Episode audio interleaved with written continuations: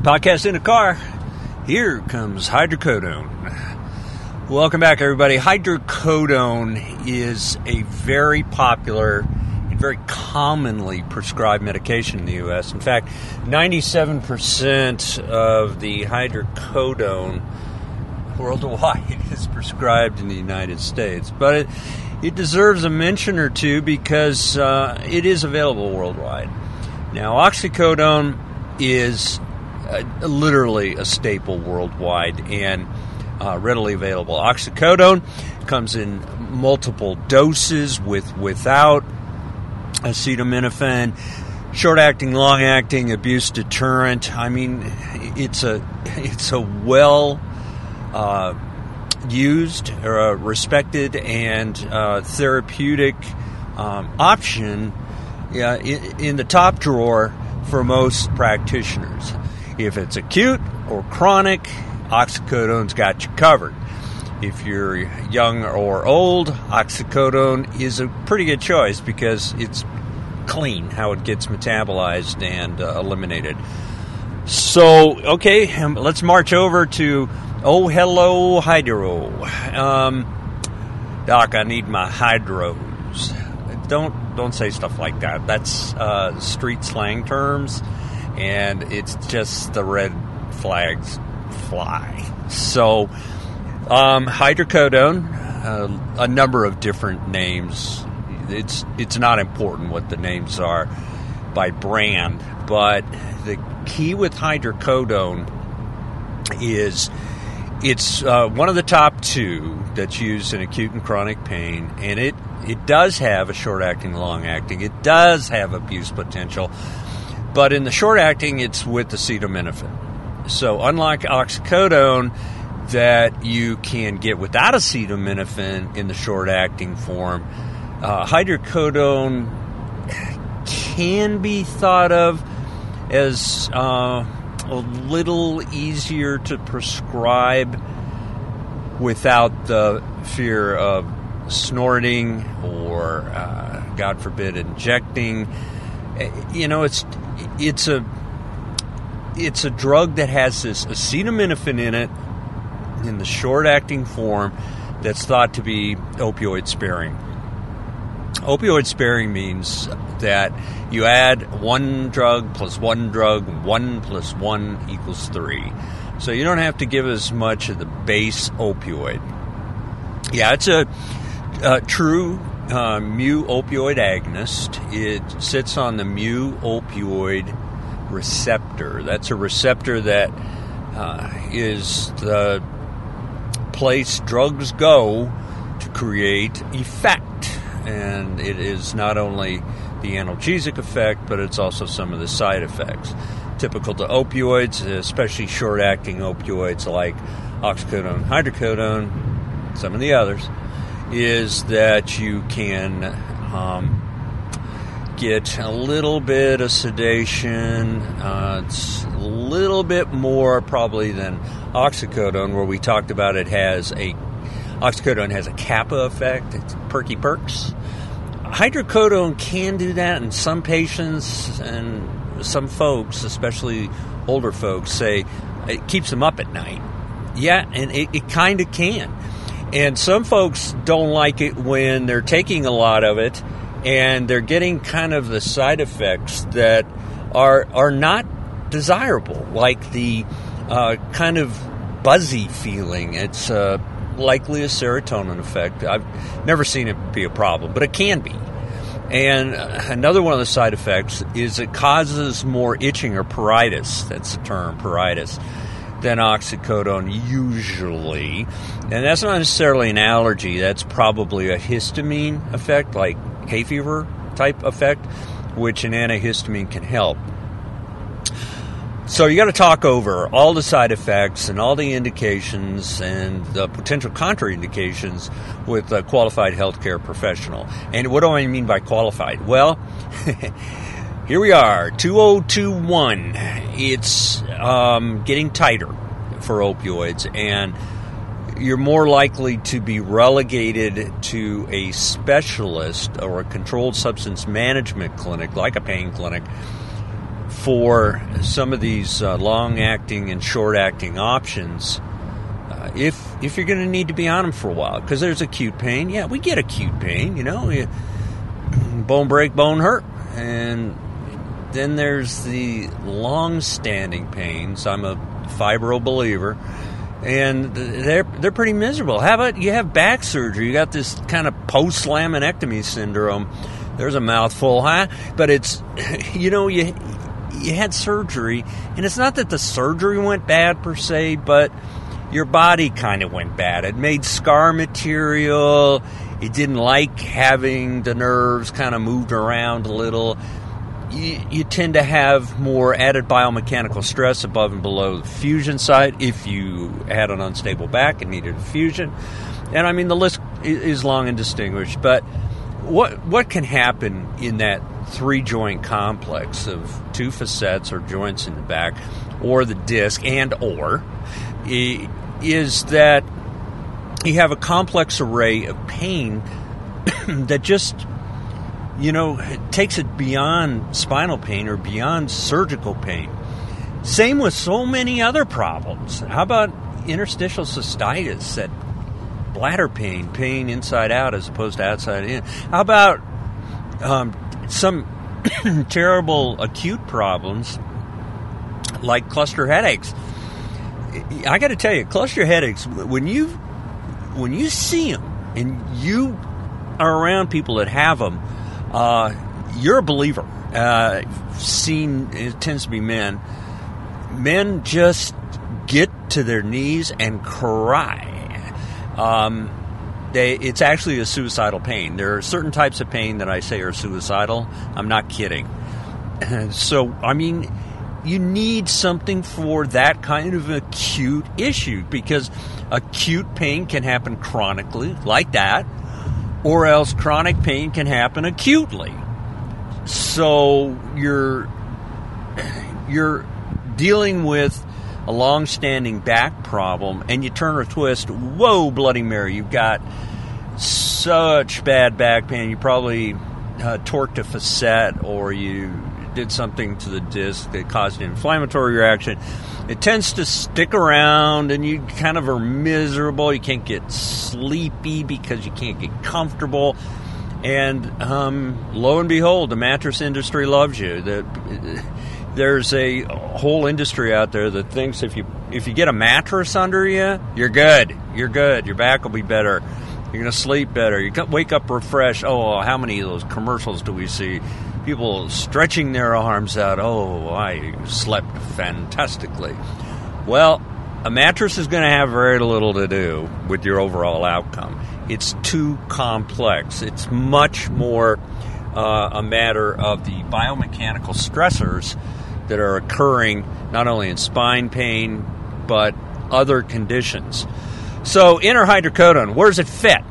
Well, hydrocodone has the typical side effects we see with opioids constipation, uh, miosis. Or, you know, you can get little pinpoint pupils. I mean, if you take a lot of it, I, histamine release I mentioned. You can get, uh, uh, you know, you can get bound up to the point where we got to prescribe something to you, um, which is fine. You know, we can treat a lot of these side effects. I don't have a problem treating side effects but sometimes we have to change agent. Also, hydrocodone and oxycodone can be metabolized quickly or slowly based on your genetics. Now, hydrocodone is a little unique here because a lot of hydrocodone, well, I won't say a lot, I'll say some of hydrocodone's effect comes from its metabolite. Some of oxycodone's effect comes from its metabolite or breakdown product. Uh, less so with oxycodone, in my humble opinion. Hydrocodone is metabolized to hydromorphone, which is brand dilaudid. So it has an analgesic effect too. So the breakdown product of hydrocodone can have an analgesic capacity to it. Well, how about this? Your liver breaks down a drugs 3A4 pathway or 2D6, and that's technical terms. Oh, I'm not going to put you to sleep, but cytochrome P450 in the liver has characteristics that get these drugs gone or broken down or sent somewhere, urine or uh, you know, or excremented through the poopy system, and you know, hydrocodone in certain populations can't break the drug down well. It's genetic, can be tested for, and so you really don't get that hydromorphone effect. So you really might not get much of an effect, and you might get some, you might get some, but it it's odd to go to the doctor or healthcare provider, whoever it might be, and say, "Hey, this hydrocodone is way overrated. Either I need a lot more, which red flags start flying, or uh, I don't get anything out of this. I get a lot of side effects from it." Well, it might be, yeah, you're just not breaking it down, Northern European.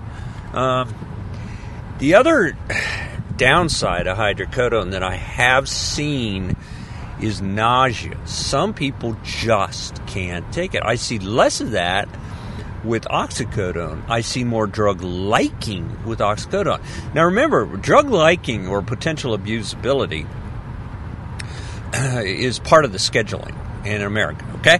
So Schedule 2 is a I like you and uh, the mesolimbic reward system, the dopamine pathways um, are all fired up and loving it. Uh, oxycodone in particular. I wasn't feeling right until I had my first oxycodone, and I felt okay. It has to do with the receptors D1, 2, and 3, which is going down a rabbit hole. I don't want to go down right now, but now hydrocodone's a little a little like that too. It's this likability but it's less so than oxycodone. And it doesn't really have that kappa effect. It might have a, little effect on stimulation, but not like perky perks. So I, what I see is less likability with hydrocodone, but plenty of it. There's plenty to go around. Um, the hydrocodone effect on dopamine is there, so it's yeah, it's okay. You know, I kind of like this. I'll I'll take another. And then you've got to watch the acetaminophen and other co um, morbid uh, agents that we use to treat other disease states. Like you, you know, we know Rule Four. Uh, we know thy drugs, uh, and we might have you on pregabalin. That's um, opioid sparing or we may have you on gabapentin. That's opioid sparing. You can use less, or like I said with uh, acetaminophen, you can use less. And we see in hydrocodone less to the less of the focus on the feeling. It's not to say it's not there. It is there. So often, so often we hear when we put somebody on a long-acting agent, it doesn't work. Well, I tell you what's probably happening is the agent is working fine. You know, during the process of getting back past the FDA, America, um, it, you know, blood levels and all sorts of functional indices are assessed and evaluated, and it's there. The drug is there, but you don't get that surge. And that's what you get with immediate release drugs. You get that dopamine surge, and you feel that likability. So sometimes you, you say, this isn't working. Well, it's working. So what we lo- look at is functional parameters. So keep an eye on that when you're taking these drugs. Am I sitting longer, taking less medicine, better quality of life, playing with grandchildren, etc. So look at that stuff, okay? So, all right, hyd- hydrocodone, what, what are we going to do with hydrocodone over a long period of time? Well, we either switch it to the long acting form and get rid of the acetaminophen worry, um, or we keep you on short acting. I have so many patients with chronic problems on short acting because it is cheap and it is a good medicine and they don't abuse it. Uh, we can monitor it, and if we see some hiccups, we can respond to it. But um, I just don't see as much problems with hydrocodone as oxycodone, and that's anecdotal. That's just me. I I'm sure in other uh, practices, other part of the country, uh, or world, uh, it, it might be a different story. But it's probably an American story because we use so much of it here. All right, so 2021. What I see with hydrocodone, probably not much change. Probably more responsible use of opioids, oxycodone, hydrocodone, and those being two big hitters. We're going to see the implication that we should be doing more adherence monitoring that's pill counts at each visit, that's getting urine drug testing, checking for metabolites. Um, what did he say? Metabolites? What, what are you talking about? Metabolites are breakdown products, breakdown products of our drugs. And um, that's a whole podcast for a, different day, but let's say you've got a lot of parent drug in there, hydrocodone, but we don't see the breakdown products.